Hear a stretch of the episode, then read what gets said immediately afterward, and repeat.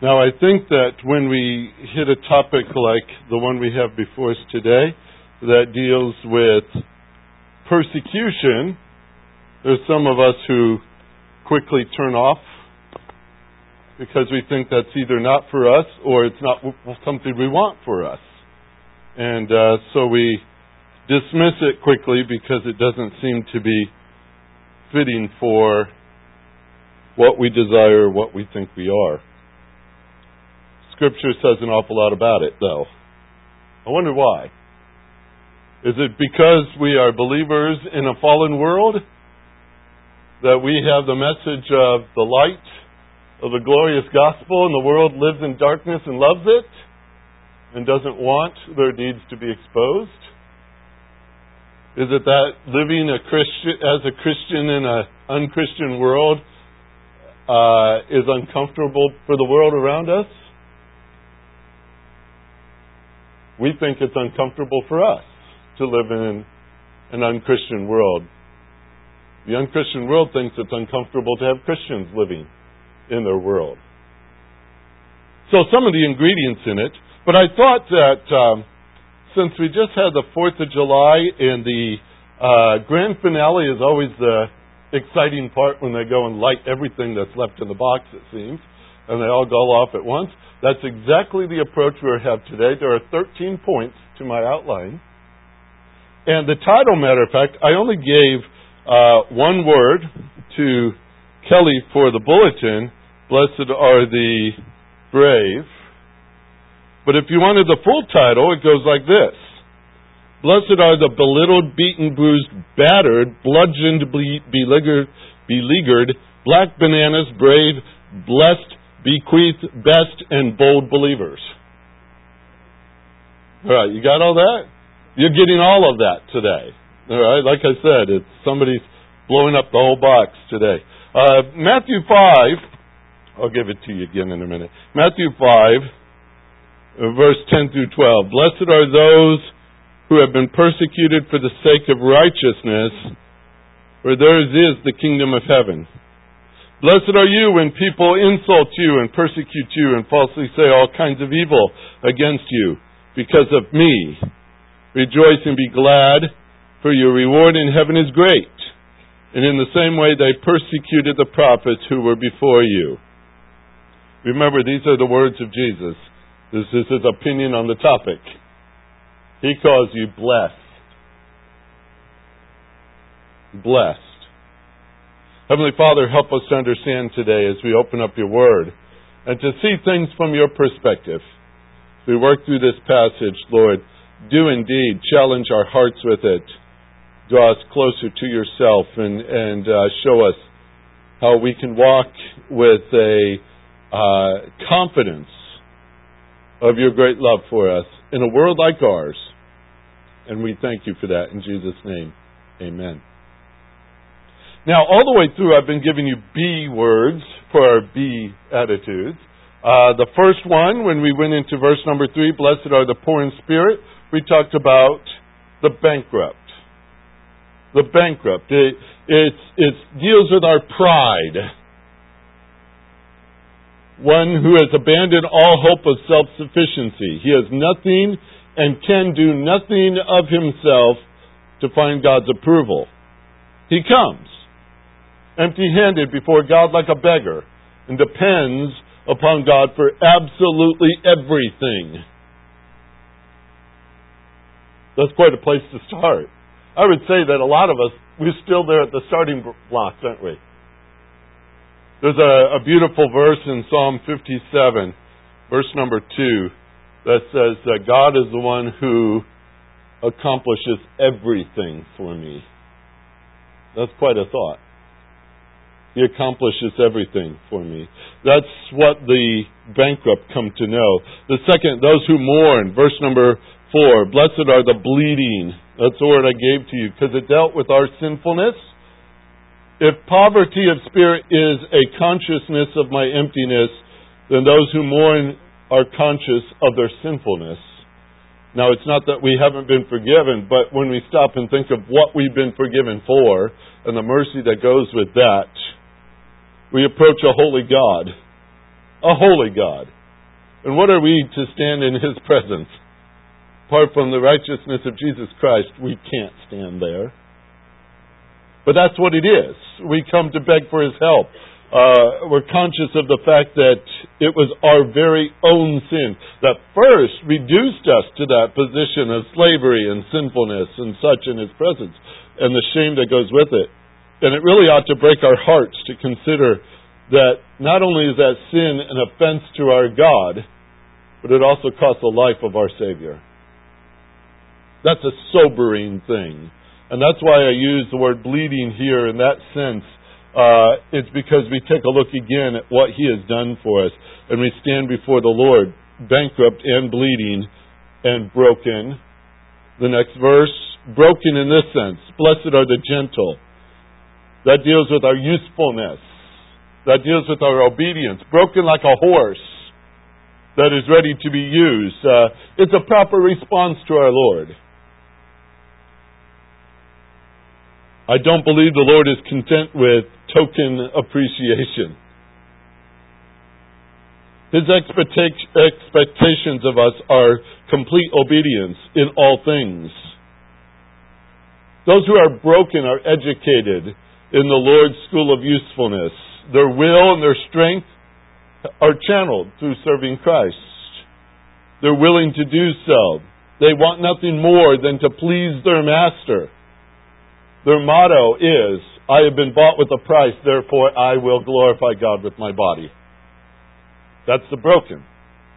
Their conscience uh, of their duty to obey we we've walked through this, but these are, are three of the four things the Lord does in our life.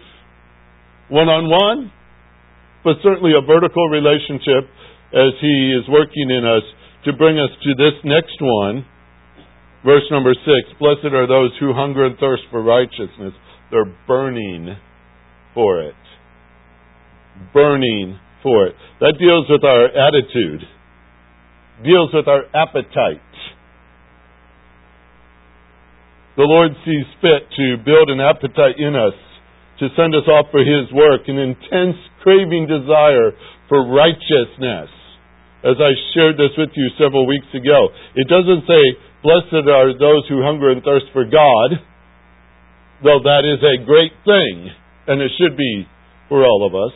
Or, Blessed are those who hunger and thirst for the Bible, and that's a great thing too, and it should be for us. But it says, Blessed are those who hunger and thirst for righteousness, because righteousness is the application of your knowledge of God and His Word. You see, it's not enough to fill the head or just fill the heart, but it goes to service, doesn't it? It has to go outward. And that's what he's training us to be, not just a, a dead sea, so to speak, that just takes it in and takes it in and takes it in. But he wants us to have a hunger and thirst for righteousness. And boy, does our land need that. And that's what He's building within us. Righteous, a righteousness that, that looks like a man and a woman doing what's right. Doing what's right. Our motives, of course, is because God is holy. We want to please Him. We've got His instruction from the Word. We, we read and we learn and then it turns into actions, it turns into habits, it turns into to this is it. No longer just a hearer of the word, but what? A doer. That's somebody who has a hunger and thirst for righteousness. That's what God is doing in and I hope in all of us. Building a uh, a mentality where we know we're bankrupt and we're bleeding and we're useful in brokenness and we're burning for righteousness. And then it becomes horizontal. It turns from that point in verse number 7 to merciful. Verse 8, pure in heart. Verse 9, peacemakers. This is where it becomes horizontal and we're dealing with other people because you become burdened. Blessed are the merciful. That's a response of the heart. For those who have received mercy in the first place, they know what mercy means. And so they give it. They're burdened because they once knew the misery themselves. And so they go and reach those who are in misery now. They're burdened. And that's what the Lord has done for us. He, he fills us up and overflows our hearts so that we can be activated and serve Him with what we have. Remember, you're not the manufacturer of mercy. God is. It's His mercy.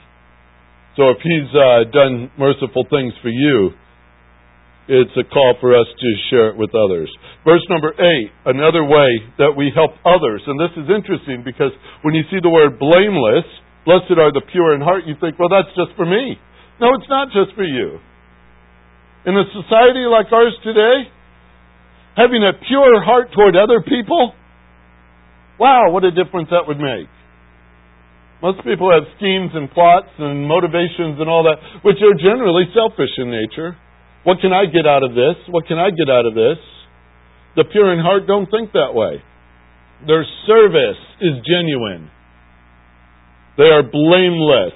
You don't bring a charge against them because the condition of their heart is this that the Lord has said, out a good man, out of the good treasure of his heart brings forth what is good. And if he's already started that work in your heart, then you have something good to share, don't you? Our world needs people who live in purity. and this is the blameless that he speaks of, because we have a storehouse and if you're a storehouse, folks, and I was I was getting a little personal, but if you're filling it with trash, guess what's going to come out? Trash.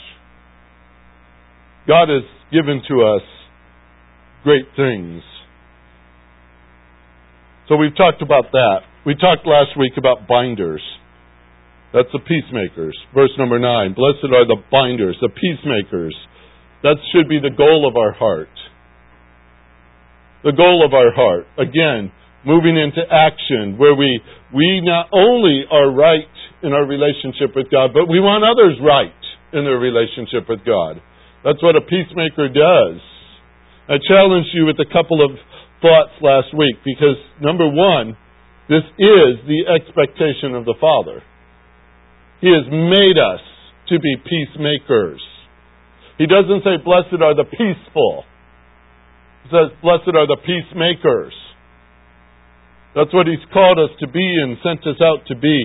And remember, the pursuit of peace is what we should be doing. Depart from evil, do good, seek peace, and pursue it. Psalm 34 tells us in verse 14.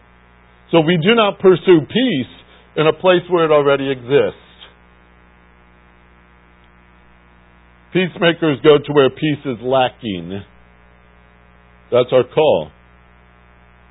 That's what we're to do. Now, I said all that before you this morning just to review, because as the poor in spirit have something working in their heart, it translates into being merciful. And those who mourn and their conscience of their sin are the ones who translate into those who live pure in heart. And those who are gentle or broken by the Lord translates into those who are peacemakers. Because they go out and do what the Lord called us to do. So, if that's true, those who hunger and thirst for righteousness, the outflow of that should be what would you expect? Persecution? I want you to see one word in verse number 10 right in the middle. Blessed are those who have been persecuted for the sake of, what is it? That's the same thing you're supposed to be burning for. Now I want to ask you something real simple. Doing what is right, does it mean that we will always be treated right for doing it? There's the catch. Most of us want everything we become to have a positive, this is the way we think, a positive return, right? That's the way we think. We think, okay, I'm going to do this, and I'm going to expect this. I, I'm going to do this, and I'm going to expect this. And we always like the good side. If I'm going to hunger and thirst for righteousness, the world has a different response. And that's what we're looking at here today because this is one of the Beatitudes that stings. It deals with others. It's that horizontal relationship of what God has done for you, but the response from the world is not always what you want or what you expect. Blessed are the belittled. Blessed are the beaten. Blessed are the bruised. Blessed are the battered. Blessed are the bludgeoned. Blessed are the beleaguered. I always thought this was funny. Really, it came out of a thesaurus. Blessed are the black bananas. Blessed are the brave. Blessed are the blessed. Blessed are the bequeathed. Blessed are the best. Blessed are the bold. Blessed are the believers. I set this before you real simple for the two verses, three verses we want to look at. Blessed are those who have been persecuted for the sake of righteousness, for theirs is the kingdom of heaven. Verse 10 deals primarily with something in the past. You'll notice the words, Blessed are those who have been persecuted. There are those who have been persecuted, right? They have been hunted, chased, they have been pursued. Some of them became martyrs. They had been persecuted for the sake of righteousness.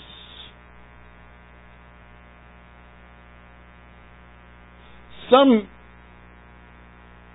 mistakenly believe that persecution or any form of suffering should be classified as flat tires, a difficult boss, uh, a bad day. And when we go about and we, we look at ourselves and say, you know, this has been rough, I feel like I've been persecuted today. It's kind of hard to set that next to the folks of this verse, isn't it? They have been persecuted, it says. They have been chased for the sake of righteousness. I want you to always put next to the term suffering or persecution that phrase. Because I think that's a qualifying phrase to understand what is biblical suffering. What is biblical persecution? It is for the sake of righteousness. That has to be part of the picture to understand what God says about it. It wasn't due to their looks. It wasn't due to their standing in society. It wasn't due to their personality. It wasn't due to a bad day. It wasn't due to bad traffic. It was for the sake of righteousness that they were persecuted. That's specific. Is it easier to do wrong or to do right? That's a challenging question, isn't it? What if you're the only one willing to do what's right? These folks did what was right. As we learned about righteousness in verse number six, they had a hunger and thirst for it because they knew their God and they knew His Word and they were putting it out in their lives. They were living it out in a world that didn't like it and they were persecuted for that thing. Because I love the Lord so much to live for Him. The world hated them. Jesus said, That's no surprise. Matter of fact, Peter caught on to it. In 1 Peter chapter 3, I'll read you a couple of verses here. 1 Peter 3, verse 13 through 17. He says, Who is there to harm you if you prove zealous for what is good? For even if you should suffer for the sake of righteousness, mark it, you are blessed. Hey, Peter was listening that day. And do not fear their intimidation. Do not be troubled, but sanctify Christ as Lord in your heart. Always being ready to make defense to everyone who asks you to give an account for the hope that is in you, yet with gentleness and reverence, and keep a good conscience, so that in the thing in which you are slandered, those who revile your good behavior in Christ will be put to shame. For it is better, if God should will it so, that you suffer for doing what is right, rather than for doing what is wrong. Now, Peter adds to this in chapter 4 in verse 15 and 16. Make sure that none of you suffer as a murderer or a thief or an evildoer or a troublesome meddler. Don't be that way. That's not righteous. But if anyone suffers as a Christian, he is not to be ashamed, but is to glorify God in this name. Now, if you have a bookmark or something, just hold it right there. We're coming back to this passage in a minute. You see, there's a terrible experience called persecution. There are those who have experienced it. We just read of in Matthew 5. The reason was because of the sake of righteousness. The rationale is interesting. Why do they why do they go down this road? What, what is it that they look at and see as positive in all this? In Matthew 5:10, for theirs is the kingdom of heaven. The word is because. You see, there's a motivation in this. and it's something that the believers knew. We sing the old song, This world is not my home, I'm just a passing through. The believers back then lived that way. They knew this world was not going to be hospitable. they knew that. They longed for the place to call home. They knew their citizenship was in heaven. They aimed for that. They lived for that. That was their motivation. Theirs was the kingdom of heaven. That's why this was not an issue. As far as it concerns most of us, we consider this a tragedy. To them, they just say, well, it's just temporary. Because I know where I'm going and I know what's in store for me. If you read through Hebrews chapter 11, you get a good glimpse of them. These people who said, I'm looking up there. That's what I'm living for. Their eyes were set above, right? They were looking for a city, builder, and all these other things. That was all about God and what He had in store for them. Some of them lived down here and never had a home because they knew God had it for them. Some of them went through some pretty tough things. We could read all of that in Hebrews 11. And there were those in Hebrews chapter 11 that didn't come out on the end that we would celebrate. They were sawn in two. They were persecuted and hunted. It goes on and on and on about very tragic life experiences. These were the others that you find in Hebrews chapter 11, verse 35 through 39. If you take the time to read through that, we read that and say, well, what of these guys? They're the ones that the world rejected altogether the ones that the world wanted to get rid of. They had no value in this world. We have to cut them out of this world. We don't want them in our world anymore. And they were persecuted and many of them martyred for their faith. I think that's what they meant by a black banana. Who wants one?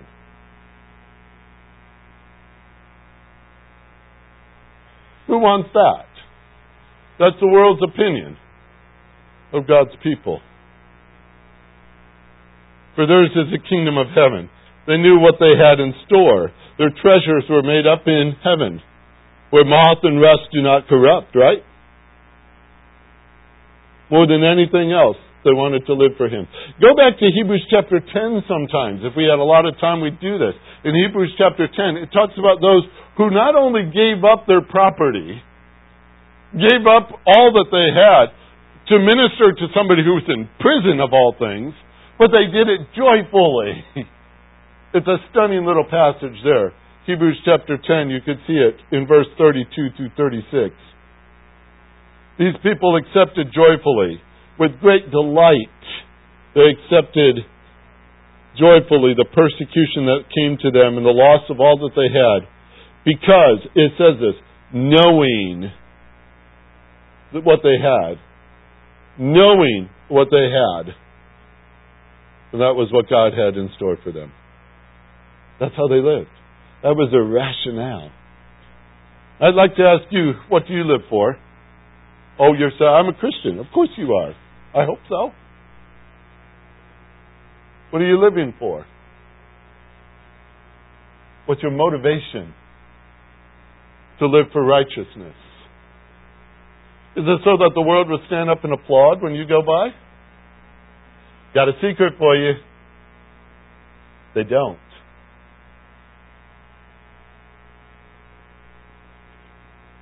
You hunger and thirst for righteousness so much that persecution comes your way. Wow, what a combination that is. That's what happened. That's what verse 10 says. Uh, that's what happened. Blessed are those who have been persecuted. That has happened before. But we've got the record of it. Look at verse number 11 and see the change in the, fir- in the words. And blessed are you. Now he brings it into the present, doesn't he? Now he gets personal. Blessed are you when people insult you and persecute you and falsely say all kinds of evil against you. And notice the, again the reason. Because of me. Because of me. Here's a potential. Do you know? You might be like the folks in verse number 10. It's a subjunctive in the Greek. Subjunctives sometimes are, are hard when you're reading them because they they express what you should be. And when you read it and you realize you're not that, it gets very convicting. But on the other hand, it is the big if. It doesn't say it will happen. It could happen. It could happen. And that's what we're looking at here. They may insult you. Peter said in 1 Peter chapter 1, you still have Peter open, you could, you could just back up just a couple of pages. In chapter number 1, this was always an tr- intriguing verse to me. Verse number 6. In this you greatly rejoice, even though now, for a little while, if necessary, you have been distressed by various trials. How does that ever become necessary? Have you ever thought about that? If necessary, you have been distressed by various trials, so that the proof of your faith, being more precious than gold, which is perishable, even though tested by fire, there's your definition of the persecution, may be found to result in praise and glory and honor at the revelation of Jesus Christ. For a little while, he said, if necessary. Even Psalm 23 brings out that point. What does it say? Even though, even though I walk through the valley of the shadow of death. It doesn't say it will be, because he's talking about a danger there. He's not talking about dying. He's talking about the dangers that lurk in the shadows for sheep. He says, even if we have to walk down that path, I will fear no evil, because you are with me. You are with me. The experience is not guaranteed. But this is what I also know. In our world, we might have gotten away with living a Christian life without too much persecution coming our way. Not intense like some of these other places in the world. Not here. But I do know when Paul wrote to Timothy, he said in 2 Timothy 3:12, "Indeed, all who desire to live godly in Christ Jesus will be persecuted. That's a sobering verse. Jesus said in John 15:20, "Remember the word I said to you, a slave is not greater than his master. If they persecuted me, they will also persecute you. If they kept my word, then they would keep yours also." You know, as a believer, you are blessed. You are blessed in knowing him. You're blessed in serving Him because He's your master. You're blessed in sharing His Word. You are blessed as a believer. Blessed are the believers.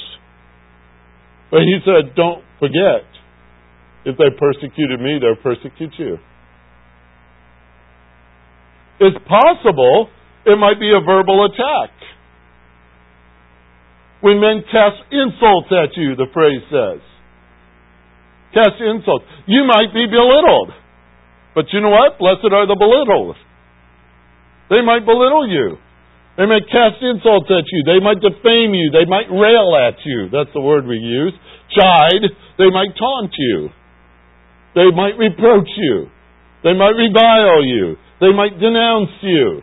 You're belittled and you're blessed. It might be a physical attack.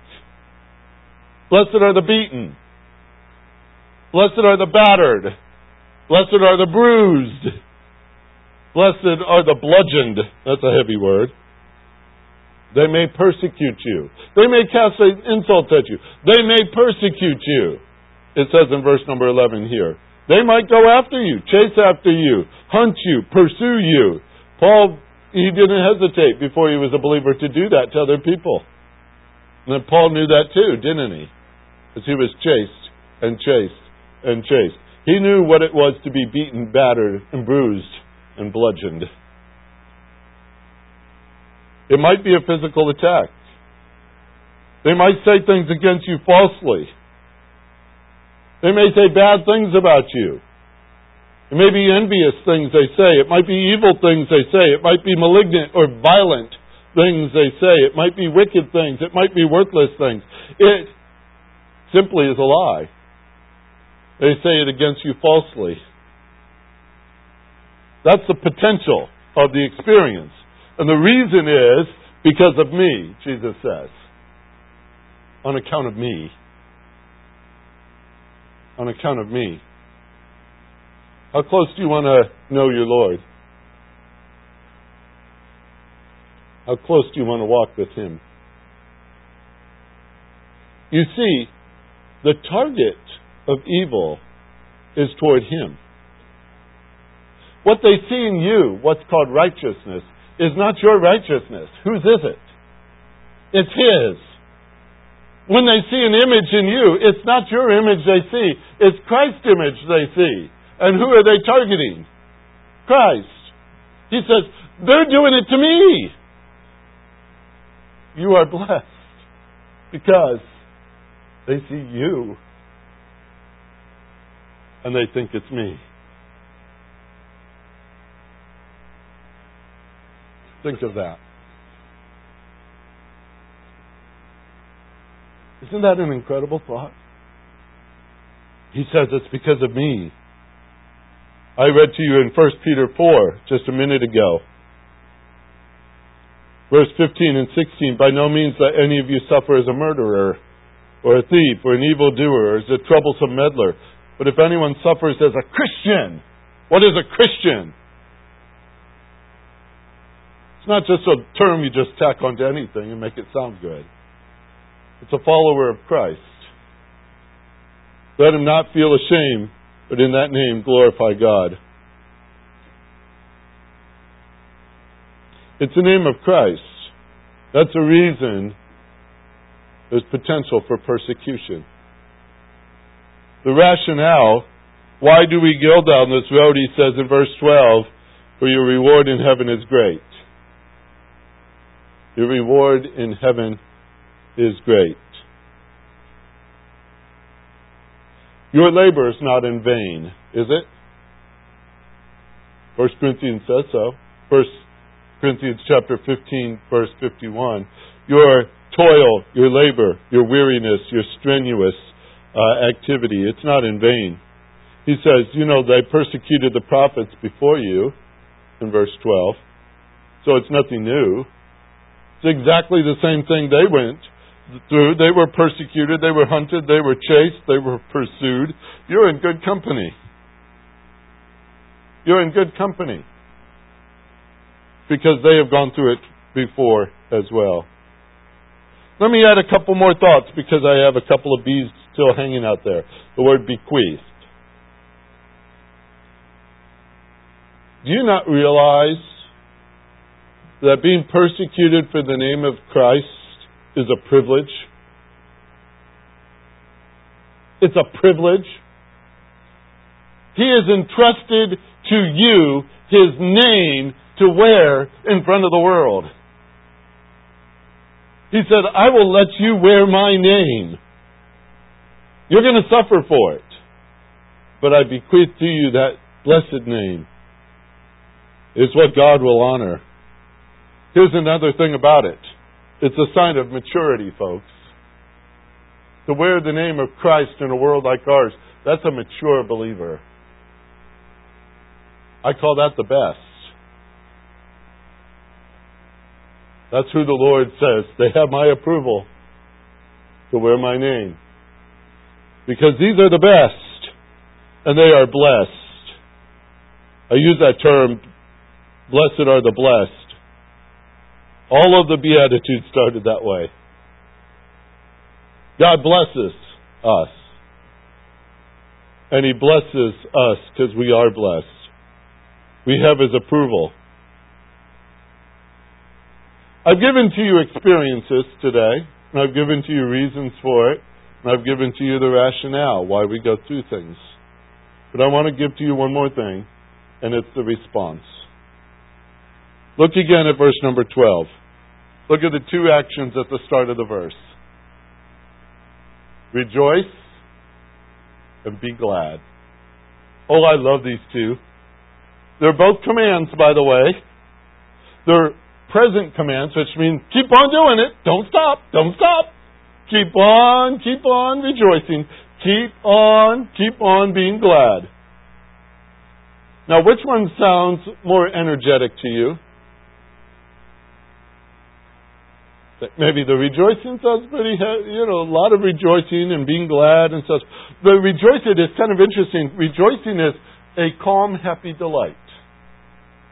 Be glad means jumping up for joy. Now, which one sounds more energetic to you?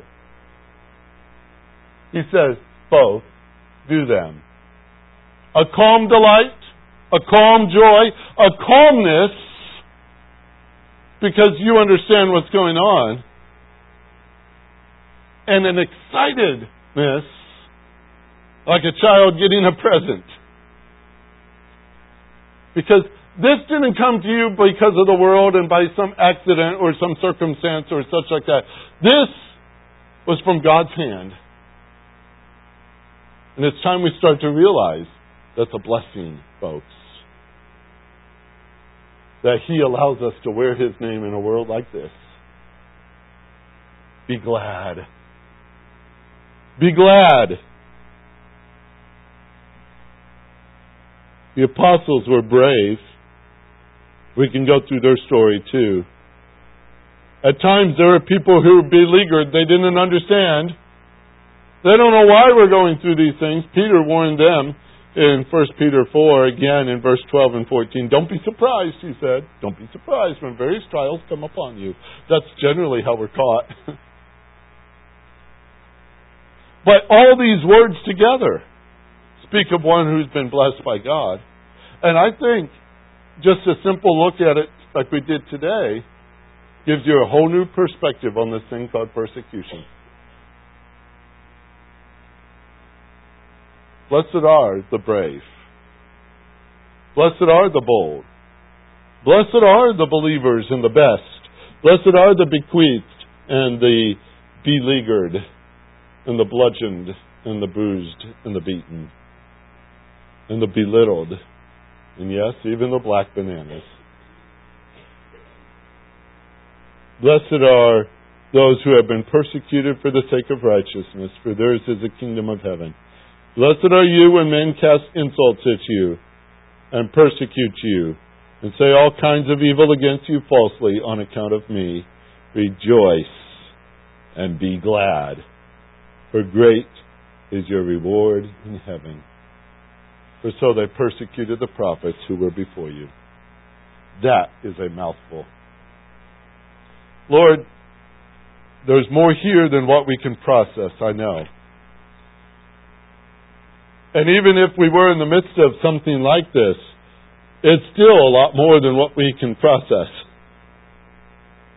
These are not easy words for us to read And you know, you know that. That's why you had them written. That we who love you and love righteousness, who hunger and thirst for it and burn for it, will also be those who are blessed, even in the response of a world that doesn't like it. May that never be the hindrance to our living righteously in this world. May our eyes be set on things above and not on circumstances. May it be set on Christ and not on persecutors. May we go forward with full confidence in the fact that you love us. You provided for us, and you plan for us, and you have a heaven in store for us, and we walk with you all the way along. Give us a perspective on this to realize that we are blessed every step of the way. Lord, we have many who have taught us this lesson in this word, many who have taught us this lesson in this world, but we need to learn the lesson that we might walk with you in a way honoring to your name. Thank you for the privilege of wearing your name. May we be found worthy of it. Challenge us, Lord, in the way that you see fit, whatever you call necessary, that we might bring honor and glory to that great name we wear, the Lord Jesus Christ. We pray in his name. Amen.